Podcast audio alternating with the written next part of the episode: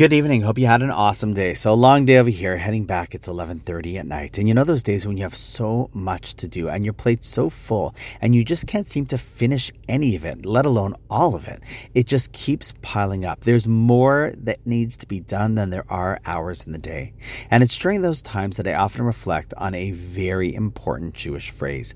There's actually a song about it as well that they sing in camp sometimes, but if you think about how profound it is, it actually is a source of tremendous chizik.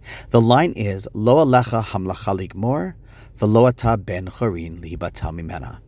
Translated as, the work is not for you to finish, but at the same time, it's not for you to stop trying to do it.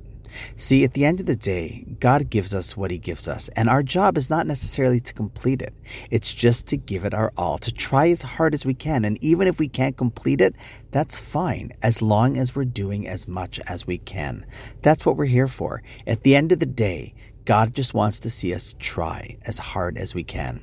So, are you trying as hard as you can?